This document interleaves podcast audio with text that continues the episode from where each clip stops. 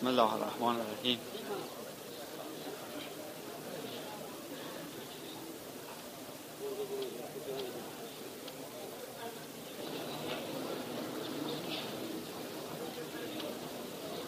امروز که مصادف با روز عید فطر هست ما به شکرانه این که یک ماهه ماه مبارک رمضان را موفق شدیم که روزدار باشیم و این عمل بزرگ و عبادتی که واجب است بر ما انجام بدیم در این روز جشن می‌گیریم و به شکرانه این که موفق شدیم نماز می‌خونیم نماز عید که ما دو عید داریم در میان مسلمین که اعیاد دینی معروف هست یکی عید فطر که امروز باشه.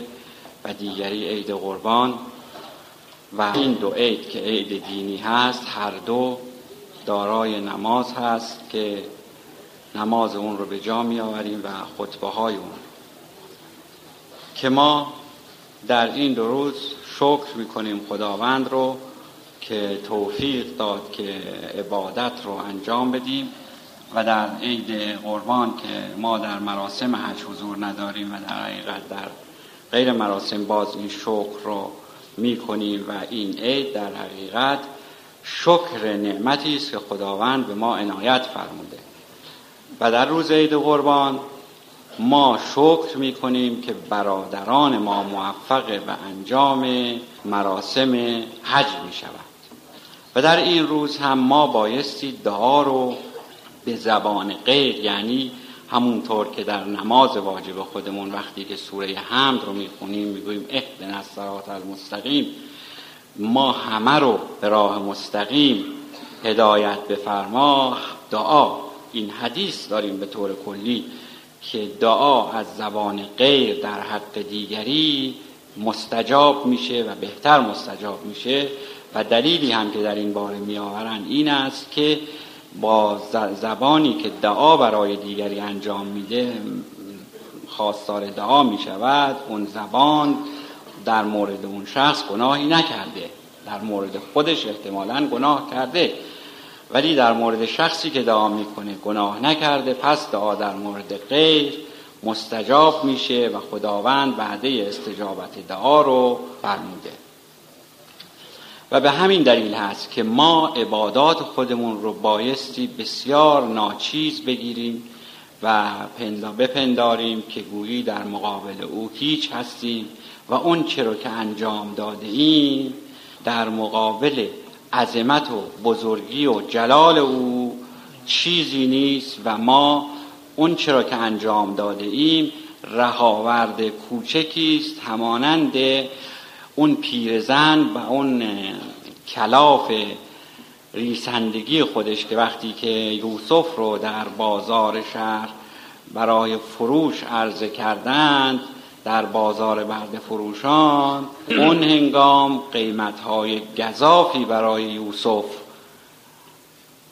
پیشنهاد شد و هر کسی قیمتی بالاتر رو ارائه می‌داد. چرا؟ برای اینکه بتواند این کالا و این غلام بسیار زیبا رو خریداری کند. ولی صاحب او برای او ارزشی بیش از اینها قائل بود.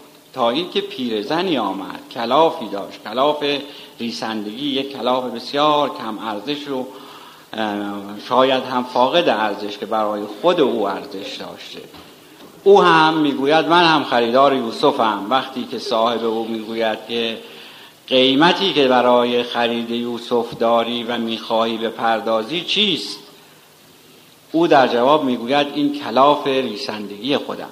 صاحب او می‌گوید که وقتی که در مقابل یک چنین قیمت های گذاف و سنگینی من این برده زیبا رو نفروختم تو چگونه به خودت جرأت دادی که با این کلاف خریدار یوسف بشی؟ گفت همینقدر که نام من در زمره خریداران یوسف باشه برای من کافی است.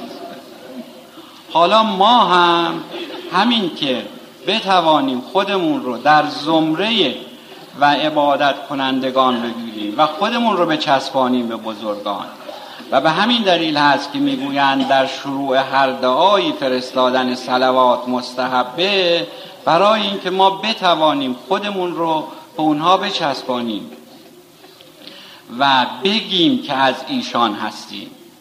با این عبادتی کم با این بار سنگین گناه اگر او ما رو پذیرا باشه به توفیل کسانی است که به درگاه او آبرویی دارند. و به همین دلیل هم هست که کسانی که نماز شب می‌خوانند مستحب است که در نماز شب نام چهل مؤمن رو بیاورند و از باطن اونها مدد بخواهند. من پس این روز بزرگ رو به باز می‌گویند که بایستی که هر یک از عبادات زکاتی داره و زکات, فطر... زکات روزه هم فطریه است بدین معنی که در این روز که به شکرانه این که موفق شدیم که ما اعمال این ماه مبارک را انجام بدیم بایستی فطریه که معمولا یک وعده غذای معمول که متعارف حالا سم کیلو یا من حساب می‌کنن اون دیگه بستگی به نظر خودشون داره. غذایی که معمول و متداول هست که در روزها یا نان یا برنج رو چیز می‌کنن معمول قرار می‌دهن بایستی به عنوان فطریه پرداخت کنن. و به مستحقش به کسی که استحقاق رسون گرفتن این رو داره بدهند من مجددا این اید رو که از بزرگترین اعیاد دینی ما مسلمانان هست به تمام مسلمانان جهان و به خصوص هموطنان عزیز و شیعیان گرامی و برادران محترم حاضر در مجلس و دیگر برادرانی که مسلم در دیگر شهرستان ها نیز همانند ما یک چنین روزی رو گرامی می‌دارند تبریک و تهنیت عرض می کنم و از خداوند خواهان آنم که به ما توفیق بندگی بیشتر عبادت و اطاعت از اون و پیروی از ائمه اطهار علیهم السلام رو عنایت بفرمایید.